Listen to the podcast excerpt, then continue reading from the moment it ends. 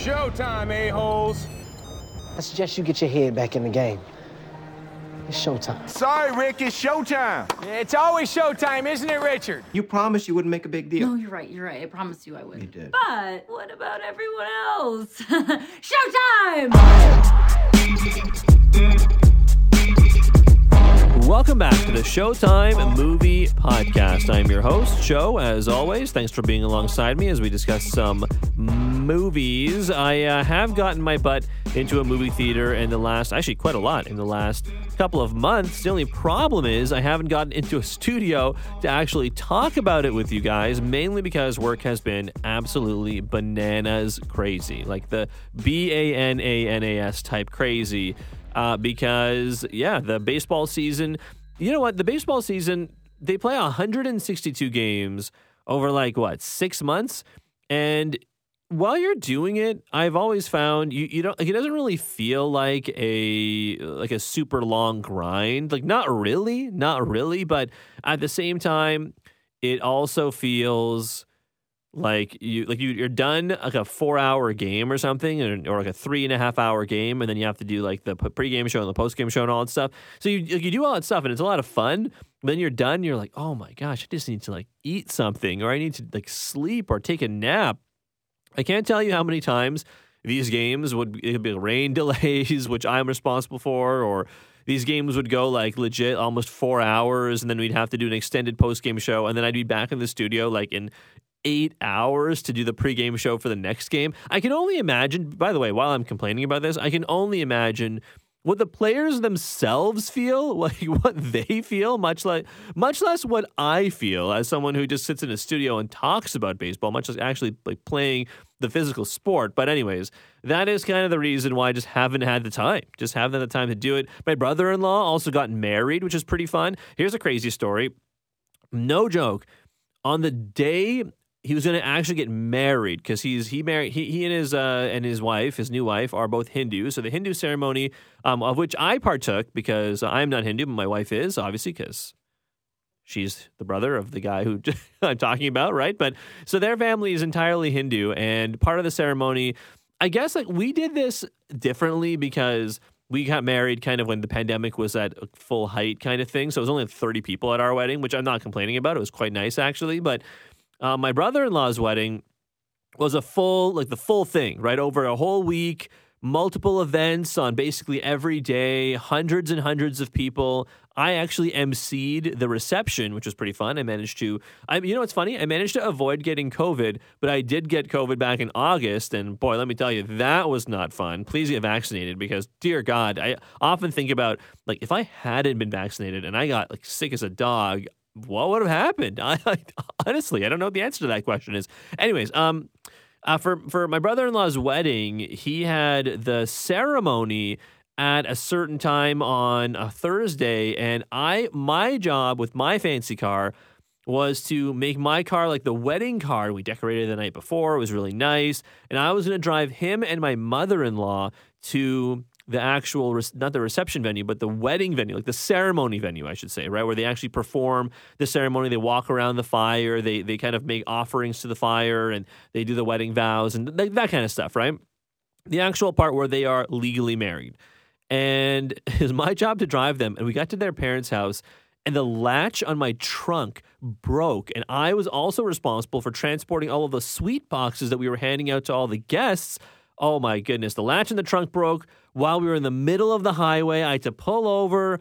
My brother in law and I, who's an engineer, he and I are trying to like zip tie the trunk closed. It popped open like three times. We had to pull over. My wife, who was taking like their great aunt, aunt and great uncle to the venue ahead of time, she had to come get her brother and then take him. And I had to stay behind with the car. And then I got stung by a wasp on top of everything. it was just chaos.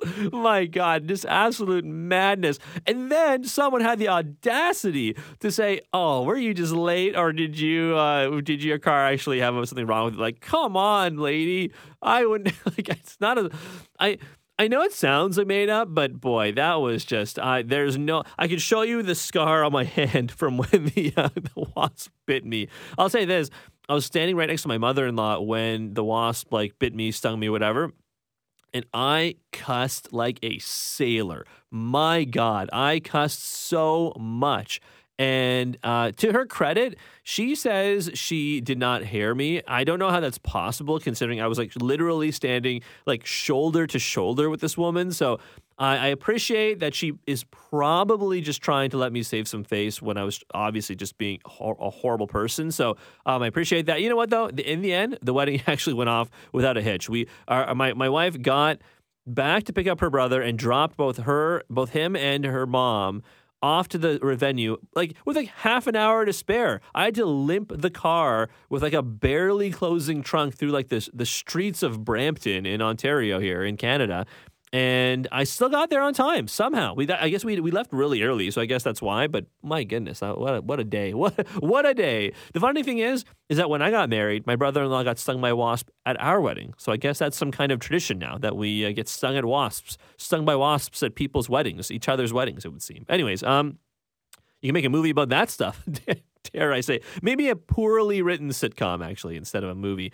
Uh, but speaking of movies, obviously uh, this is the Showtime Movie Podcast. Appreciate you letting me catch you up on some of the events of the past several months. Um, again, I mentioned I got COVID. That wasn't fun. So um, I'm glad that's over. Uh, so you know what? Sometimes I still find after you talk for a while, you go, you just kind of gasp a little while. It's it's wild. It's like truly wild stuff. I um so I, I don't wish that on my worst enemy.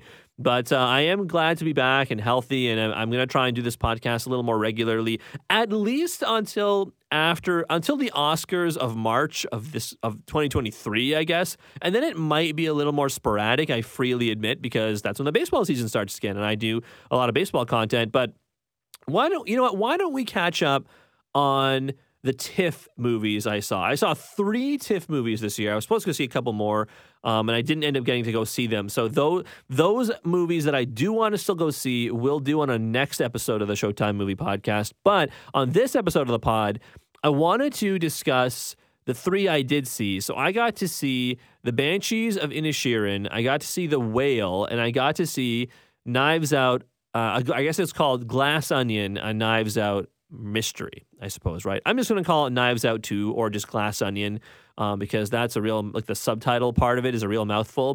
but yeah, Glass Onion, Knives Out too. You guys get what I mean. So I saw those three movies and I got to say, TIFF, I mean, it's hard for this not to be the case at TIFF, but TIFF is like it, because diehards go to TIFF, like either media members or diehards, like diehard film buffs go to TIFF, right? So if you watch a movie at TIFF, I feel like you are likely going to see it with a pretty engaged crowd, right? You guys have heard me talk about that before. The idea of seeing a movie with a really engaged crowd, because that's so, I feel like that's like like 98% of why you'd want to go see a movie in the theaters anyways, right? Like, like yeah, sure, like the popcorn and the feel and the sound and the giant screen and so on that you can't get at home. The the benefits of going to see movies at home are, are can't be understated. Like pausing the movie whenever you want, uh, you know, getting to go, go, go, use the bathroom, bring your own food doesn't cost you an arm and a leg. Like I, I totally get all of that, but there is something special about going to see movies in theater, and and I and I think it's further enhanced by going to see it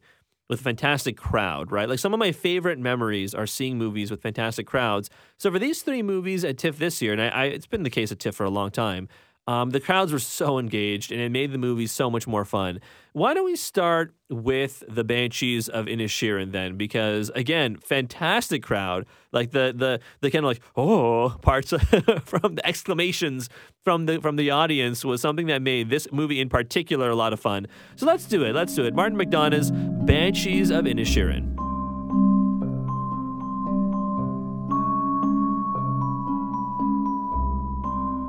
The Banshees of Inisherin might legitimately be my favorite movie of 2022. I know, like, sometimes when you make those sweeping statements, it seems kind of like hyperbolic, like prisoner of the moment, recency bias type of thing, but I, I honestly got to say it's so good. It is so, so good. Directed by Martin McDonagh, like I said, starring Colin Farrell, Brendan Gleeson, Kerry Condon. Like the cast is fantastic. The atmosphere is fantastic. The direction is terrific. Like it's just, it's a great movie from beginning to end.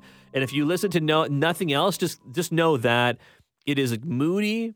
It's melancholic and it is it, like there are some legitimately laugh out loud funny moments and then they're like immediately followed up by moments where like you just feel a sense of dread and it's so good. It's so good. I i can't rave about this movie enough. Definitely my favorite movie of the year. Maybe that changes right? Like maybe that changes between now and the end of of 2022 in the next like 2 months or so but honestly it was the best film I've seen this year. Like definitely the best dramatic film, right? Because I still would say like I did I really enjoyed Top Gun Maverick, for example, right? I know we didn't do an episode talking about Top Gun Maverick, but that was a that was a really good movie too, right? So I I really liked that one and uh, Banshees of Inisherin that is, and it's it's just fantastically done all around. Martin McDonagh is interesting, right? Because when people think of Martin McDonagh, they think of In Bruges, I would say. And, and of course, that movie also starred Brendan Gleeson and Colin Farrell, and they star in this one. I also hate career best from Colin Farrell? Probably, right? But most people reference the In Bruges movie, Ralph Fiennes being in that one as well.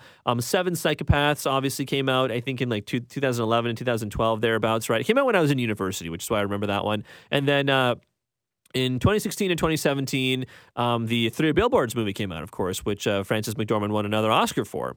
And that movie got tons of accolades, right? So, in, including other Oscars as well. And here we are with Banshees of Inisherin, and it just feels like this movie is destined for more Oscar glory. And I know I promised like years ago that I wouldn't only couch movies in terms of how many Oscars they will or won't win, but this movie is like it. Is it Oscar bait? Maybe to a certain degree, but it's also a brilliantly crafted movie, right? Two friends who have been who've been friends forever, living on some remote island off the coast of Ireland, um, in an unspecified time period, like like uh, like directly, I'd say, but it does imply that it takes place like in the early 1900s, maybe even late 1800s, I would say. But these two friends. Farrell and Gleeson, who suddenly have their friendship terminated, right? It suddenly has their, like, one of them, Brendan Gleeson's character, just completely cuts off the other one, and the other one doesn't understand why, right? And they end up they they kind of like it set it sets them both on an inalterable path of like misery and darkness and sadness. And it is like obliquely funny. It is weird. Like i felt i almost felt bad for laughing at some points. It's just i gotta say it was it was very good though. The the the, the career best from colin farrell. He is just he plays this dim character and, and who, who doesn't really know he is dim and who is satisfied by a life who is satisfied by a simple life. Let's put it that way right? Whereas the other character brendan gleeson's character he is uh, clearly an intelligent guy who maybe finds himself bored by the simple life that he has been living basically for the last like 40 to 50 years maybe even longer it would seem right? And he he he dreams of more. He has, he's creative and he's intelligent and his only friend is like a dimwit who raises goats essentially right and it's funny because you see the interactions of every other person on the island with each character when they're together, when they're in, when they're apart, and they treat them both so differently. And Kerry Condon, I gotta say, Kerry, you know, it's funny. Kerry Condon, I, I, I watch this movie and I think to myself, like, you know, you, you can probably always do this. Like, where have I seen this actor before? Where have I seen that actor before? I mean, that's the nature of acting. These people are are like they're famous for their for for being able to take on different roles. But I was could not for the life of me really pick out where Kerry Condon is from.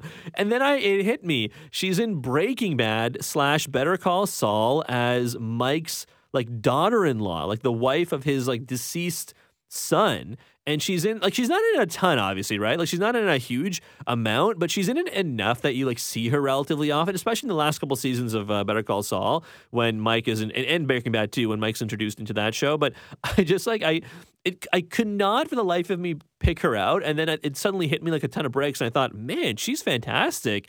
And I gotta say, like Colin Farrell is great. Kerry Condon might have been even better as like as his character's sister, who is also clearly intelligent and is also she like she doesn't do well by living on this island where she finds no one suitable for herself and she finds that she could be destined for more if she lived like let's say on the mainland and in, in the end and this is a spoiler spoiler filled review as these usually are but in, in the end she does depart to go to the mainland and that's when things take a turn for the worst for her brother and the relationship between him and his friend his former friend.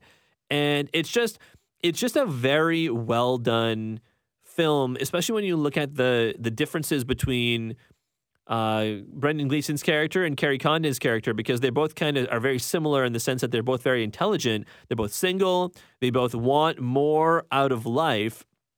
And one does something about it. One, she actually does something positive and goes and she goes. I, I guess it's implied she goes to like Dublin or something, right? Like she goes to like the mainland instead of this small little tiny island. And throughout the movie, you can you can kind of see that there is some kind of war going on, some kind of fighting, like cannon fire and so on, happening on the mainland. And that's where she goes to Dublin or to at least the mainland. And I like that because I think it shows that she was willing to risk something in order like to have a pursuit of a better life, right? And you got Brendan Gleeson's character whose whose solution is just to ignore his friend and be mean to him and then like basically hurt himself just to make a point when he could also do what the sister did. I just found it all so interesting. They're such nuanced characters and I I think you don't often see characters like that anymore. I I would think, right? So I um I really liked I really like this movie. The score, you heard the music at the beginning. It, it's very eerie sounding, and, and it underscores the the kind of melancholy that permeates every part of this movie as well. So I am glad I got to see it. The crowd was just oohing and eyeing at every like not in a good way necessarily, right? Like they were like, oh, ooh, right? Like at all the the parts where like Brendan Gleeson's character is like cutting off his fingers, and you're like, you're not sure if he's gonna do it, right? And then you're like, oh, is he just playing around? And then the inevitable conclusion when it escalates and, and Colin Farrell's character strikes back, boy, it's they are they are so so good. Colin Farrell, like he just he, he he really has been always a talented actor, right? But I just he really disappears into these kinds of roles. I don't know if it's just that Martin McDonagh gets more out of him than other people. I mean, like like he disappeared into like the Batman earlier this season, which we also didn't do a podcast review for. But but the uh, the these kinds of roles suit him so well. I I've always hated the the term. You know when people talk about like Brad Pitt and they say something like, "Oh, he's a." he's a leading man. No, he's a character actor in a leading man's body because which basically means to say he's hot and he's attractive, but he's like he's like a quirky character actor, right? People say that about Brad Pitt all the time, which I mean I get to a certain degree. I've I've said that before myself. I'm absolutely guilty of saying that. But like thinking about it more, it just seems kind of stupid. Like if you're a good actor, you're a good actor. Your looks are not, right? I don't know. Maybe it's. I mean, you kind of have to be to a certain degree attractive to be an actor because I think I I do think people want to see attractive human beings on their big movie screens or on their fancy 4K TVs. I do believe that, but. I, you know, you don't have to be hot to be a good actor. Anyway, anyways, Colin Farrell is both, and he turns in a fantastic performance. Again, like as the like he like he he the the hurt looks on his face and like how he like the uncomprehending looks and like the simple dialogue works so well for him and for all the other characters surrounding him. I I I couldn't speak more highly of him. I I would be shocked at this point. And again, I'm going back to the whole like judging in terms of Oscars thing, but I would be shocked if he was not nominated for an Oscar at this point. I, I would really would be. I he could very well win the thing. I mean, it depends on who else is nominated. I would say, and there's another guy, guy we're going to talk about on this episode who I think probably could also win.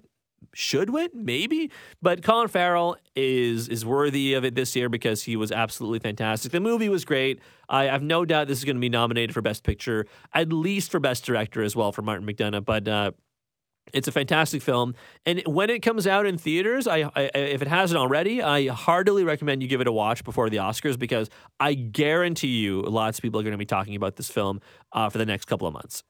Let's get to our next movie, where I do want to talk about the next actor who I think could very well win Best Actor in the Oscars at the Oscars in a couple of months. But beyond that, it's just a very moving portrait of how, again, like grief and loss affects one guy. I mean, uh, grief, grief and loss affects everyone differently, but this particular movie is about how it affects one guy. Some very striking imagery in this movie, especially when it comes to uh, the the main guy. But uh, Darren Aronofsky's The Whale is another movie I saw at TIFF. And again, like the whole movie is pretty good, but I think when you leave the cinema watching this one, you will be thinking of the main actor in this one. So why don't we get to the review again? Darren Aronofsky's movie, The Whale.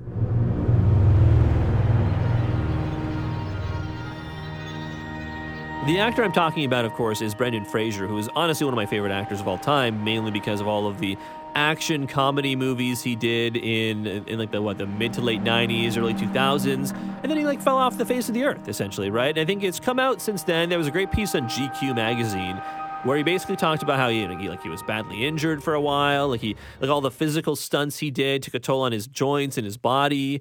He um, he got divorced. He got taken to the cleaners by his, his for alimony and so on. Like he just had a rough go of things. Um, you know, he has he has talked a lot about his experiences in Hollywood, and I I, I freely fully recommend that GQ article because it's very very very good.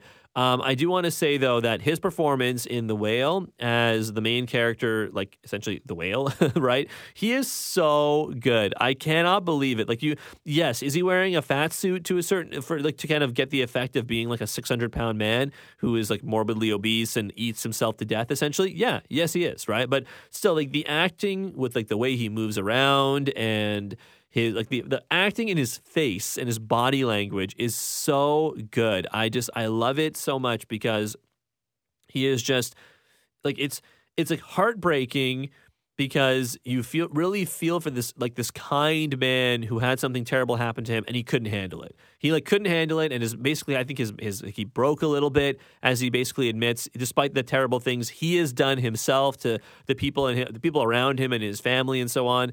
At the core of this movie is about again this like 600 pound writing instructor who teaches remotely, so very very much a product of its time when it comes to uh, like the you know remote learning and so on, right? But uh, this man eventually he he basically finds out he's dying. The whole movie takes place over the course of I think a week, and he's finding he finds out he's dying and is basically he basically wants to reconnect with his estranged daughter, uh, who's played by Sadie Sink, and like she's she's pretty good as well. She's a little like. Uh, I don't want to say shrill because I think that has some kind of negative connotations to it, like in the sense that, like, like if you when you want to put down a woman or a female actor, I think you would describe describe them as shrill, right? And that's not that's not what I want to do whatsoever with Sadie Sink, but it just feels like a lot of her scenes in this movie were very like one note. It felt very like, oh, she's just yelling here, and then she leaves. And then it's like, oh, she's yelling again, and then she leaves, and then she's like yelling some more, and then she cries a little bit, and then she yells some more, and then she and then she leaves, right? I, I'm not complaining because I, think like for a portrayal of like an angry teenager, it's probably pretty accurate, right? Like it's pro- in the end, it probably is legitimately a good portrayal. Does that mean it was pleasant to watch? No. I you kind of straddle the line of like, well, it doesn't have to be pleasant to be good acting? I don't know. I just I didn't love it. Let's put it that way. I didn't love the Sadie Sink part of this movie, but uh, in the end. But uh, even though I do like her overall, but Brendan Fraser is the real reason you go see this movie because he was just electric, right? Like I just, I just like couldn't take my eyes off of him whenever I was watching this movie because I mean, certainly it, it's hard to because he literally takes up most of the screen whenever he's in frame, and like he, he when he walks around, it's like the the cup shaking in Jurassic Park kind of thing. Like it's, and I'm I'm 98 percent sure they do that on purpose, but it's it's again, it's a it's like sad because you see like bad things happen to him or he gets like a, he has a setback in his communication with his daughter and he eats and he eats and he eats and he eats and he eats. And it's just it like makes me sad because like I honestly I like couldn't eat that kind of food like fast food type stuff for a couple of days after I watched this movie. And again yeah you learn the you learn the relationships of him with the other characters not just his estranged daughter and his estranged ex-wife but also uh, with uh, this character named Liz. Charlie is the main character's name. Liz is the char- name of the character played by Hong Chau, and she is fantastic. She's probably my next favorite character in this movie because you learn, and I talked about grief and loss before we got into this. Her character is also someone dealing with grief and loss. They kind of all are, right? Like the the Sadie Sink character, the daughter, she is dealing with essentially the loss of her father and how she feels abandoned by him, even though he is trying to reach out to her. Liz, her her character, okay, so she is the sister of the man Charlie left his wife and daughter for. You find out he's gay and he leaves he leaves them to be with this man, Liz's brother, and then you learn eventually that he dies. Um, I think it is more or less said that he committed suicide and that he couldn't handle like the he couldn't handle the the the the the compa- like I don't know what the right word is, but like he he couldn't handle the pressure, let's say, of being gay and also being a true believer in God and belonging to a church and being religious and so on, right? And so he eventually commits suicide, and that damages the relationship between Charlie and everyone else, and he gets he eats and eats and eats out of grief, and he becomes huge. And Liz is also dealing with her grief, and she deals with it by being like kind of acerbic and sarcastic. And I just the whole movie is just again an examination on how different people deal with loss. And some people deal with it by lashing out some people deal with it by eating some people deal with it by throwing themselves into their work. And it's underscored by all of the main characters in this movie. Some people deal with it by drinking and uh, the ex-wife is the character who, who's who's referred to there right? Some people deal with it by finding more religion which is in, in evidenced by ty simpkins's uh, not really like a missionary necessarily, but like for more or less, he's a missionary, right? He's like works for some church, and then you find out the truth about why he why he does or does not work for the church in the end, right? It just that's it's a, fascinating introspective look at those kinds of characters, and it's all headlined by by Brendan Fraser. I believe this movie is a play, right? Like I think it is. I think like originally it's not a like before Darren Aronofsky turned it into a movie. I think it was a play, and it very much feels like one so for that for that reason, it doesn't feel like there's a lot of movement in this movie, right? Like, it doesn't feel like there's a lot of people moving around. It's a lot of people like standing at the kitchen, and Charlie, uh, being as big as he is, he's mostly sitting down all the time. So like, it, it's kind of like people standing and talking to him, or him sitting and talking to other people, or people standing and talking to each other, or sitting on the porch and talking to each other. You know what I mean? Like, there's not like the entire movie basically takes place in his apartment, his dingy little apartment and I think it's it's because he can't leave, right? So I, I, I appreciate that decision because it makes the movie feel a little more intimate that way. But at the same time, it does make the movie feel like not stagnant necessarily, but it does make it feel a little more like like not fluid, right? It could be more fluid, let's say, right? So it's for that reason I think when we look back, and it's certainly, I mean, again, to bring it back to the Oscars and, and awards and accolades and so on, I mean, Brendan Fraser did win, I think, like the, I don't know what it was called, like the Golden Actor Award or something at TIFF. Um, by the way, he also shared. I think he was like a male and a female actor, and he, and I think Michelle Yeoh got a, a, legacy award, and so they were kind of at the awards together. And remember, Brendan Fraser and Michelle Yeoh were in The Mummy Three together, so it was kind of cool to see them reunite. And she had some really nice things to say about him, which is really cool. But awards wise, I have a feeling we don't see this movie get a, nominated for very many awards beyond Best Actor, and and it could very well win Best Actor. And honestly, as much as I like Colin Farrell and Banshees of Inisherin, I actually think I might like narrowly pick Brendan Fraser in this one. So he is uh, he's really really good and he deserves all the ac- awards. And again, is there like a little bit of a narrative boost? It's like oh, Brendan Fraser's making his comeback. Remember he was in that movie uh, from a couple of years ago. I think it was like a, I think it was a streaming movie maybe, but I think it was on Amazon Prime. But anyways, it was that movie with like a group of criminals and they're like brought together under like really weird circumstances and they have to figure out what's going on. That was from a couple years ago. It was Don Cheadle and Benicio del Toro. No Sudden Move. That's what it's called. I was looking it up while I was talking. No Sudden Move. I think it came out last year, actually, maybe even 2021. And he was in that movie. He's like the mysterious guy, and everyone was kind of like, "Oh, cool, Brendan Fraser." And then he gets these like now he's starting to get these leading turns. I think he was in the Doom Patrol TV show for a while. Like he's making a comeback, and I think it would be cool to see it capped by critical acclaim. So for that reason, he might get a bit of a more of a, a, push, I think, from the industry when it comes to winning Oscars. But I mean, what do I know? It's not like I'm an insider or anything. But I just find I find that idea fascinating. In addition to the fact that he gave a really, really, really good performance. So again. I recommend going to see The Whale because one of the best performances of the year you'll see from Brendan Fraser and some great supporting turns like Hong Chau, for example. And Sadie Sink, yeah, fine, fine as well. But still, uh, some good acting in this one, and uh, you don't want to miss it. Let's get to the last movie on the docket from TIFF this year, uh, at least for me. And this one was the next installment in the Knives Out. Uh, I don't want to say trilogy because there might be more than three movies, but the Knives Out series of movies um, by Rian Johnson. I actually got to see the original Knives Out, if you guys remember, at TIFF a couple of years, like when it came out, right? Like, and I knew nothing about this movie. I didn't know a single thing what a terrific surprise that movie was. And so I think expectations were higher for Glass Onion the second time around. Another astonishingly talented cast. And I think this movie still manages to be very, very good and a lot of fun, right? Where I, we did the other two movies, very good movies as well, but you're kind of like, oh man, maybe I need to like, take a shower or like take a break from watching movies after you've watched them. And uh, the Glass Onion movie Knives Out 2, you you just feel like you had a good time with the movie theaters. And honestly, that doesn't happen all that often anymore. So for that reason, I really enjoyed it. Let's get into it. Rian Johnson's next installment of the Knives Out series, Glass Onion.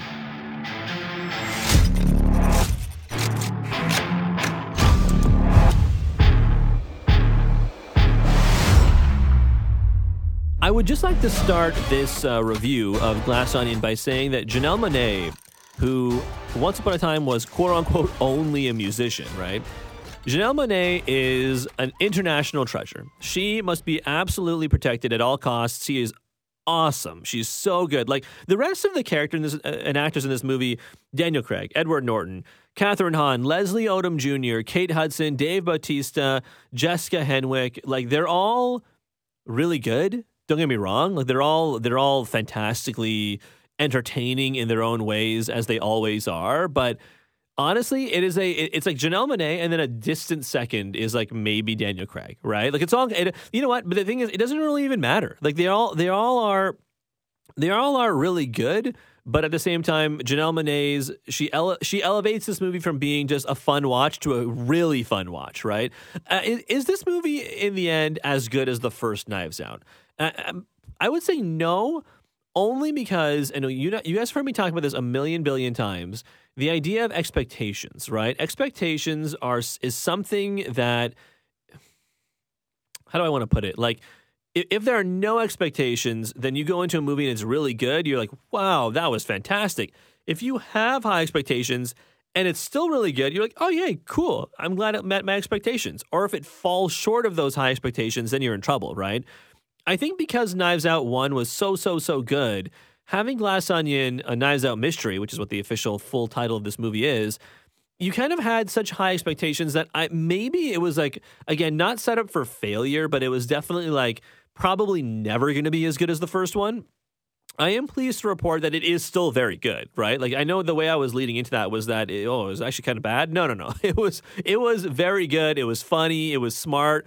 It was clever in the way they kind of lay lay it all out for you, and then also in the way they unravel the mystery at the end. You know how at the end, like the detective always kind of stands in front of the audience and then it's basically, this is what happened, right? Like Hercule Poirot did that, and obviously Benoit Blanc himself in the first movie did that, and they kind of even joke a little bit about that. It's really good. Like they they do all of those things. It hits all the notes of a fun murder mystery, and it's very creative to boot, right? But I I really do think that it's just in the end, it's just not quite as tight as maybe the first one was, and for that reason, it's like it, it's probably just just falls short. But uh, the the villains eh, are compelling and they're basically all villains right like they all have reasons to be a-holes and they're all they all kind of you learn that they're all like not great people but have kind of taken advantage of of things that have been given to them in life so they could get ahead over others and then now they're kind of like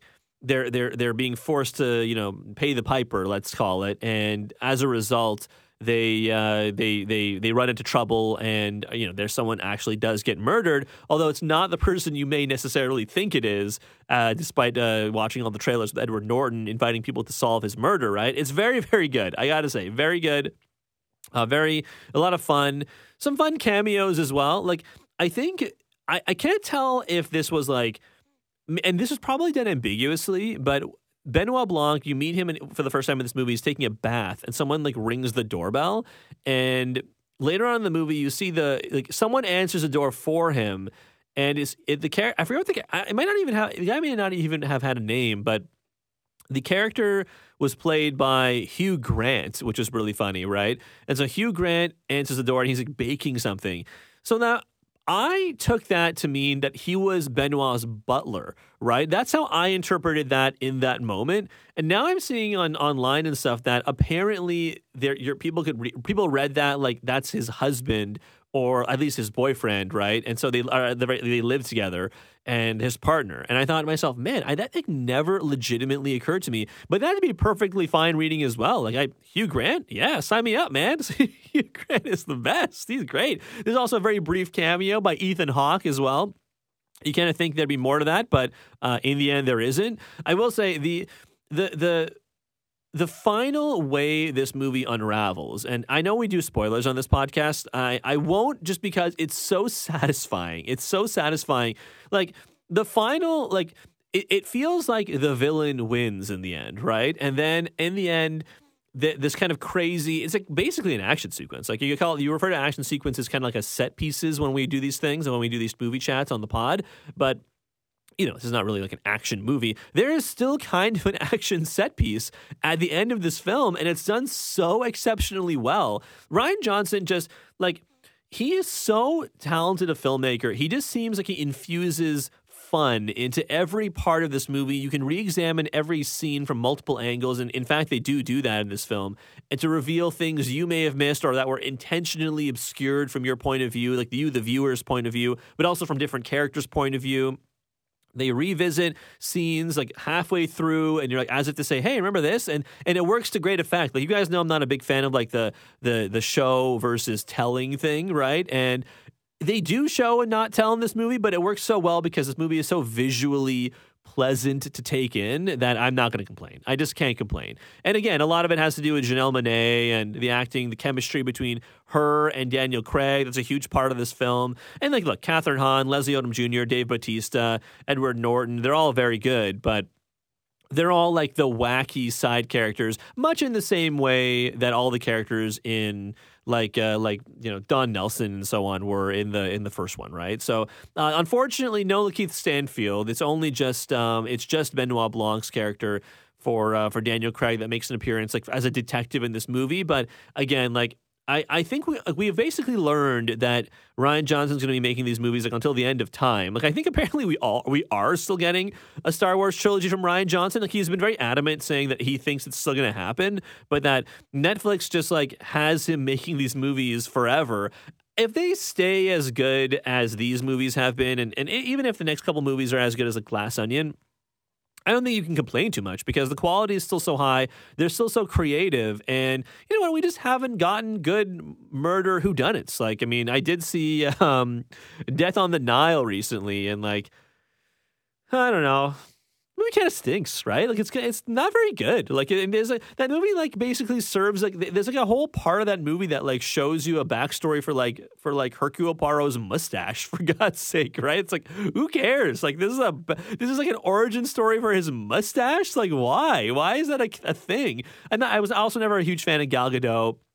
And of course, all the controversy around Armie Hammer. His his part has been minimized as much as possible, but like it's impossible to remove him from the movie as much as as much as he is because he's the guy who did it, right? Like he's the he's the murderer in the end, right? So it's like you can't really take him out of the movie. Anyways, like I only bring up Death on the Nile because it's it, like as much as I love Kenneth Branagh and I want to see more Kenneth Branagh or Hercule Poirot movies. Let me just say, and I believe we are going to get a third one, but the Knives Out movies are such a breath of fresh air into that genre, a genre that has largely remained unchanged. I would say, like I know Kenneth Branagh is doing like a new take on it, like visually with like like the 21st century convention, but Rian Johnson also does that, but changes it up so it feels a little more modern, while still incorporating all of the best tropes of whodunit and red herrings and twists and turns, just like Clue, which they also uh, lampoon um, in this movie as well. So if you haven't seen it, I definitely recommend you go see it. I believe this movie is being put into theaters for a limited engagement before they release it on Netflix.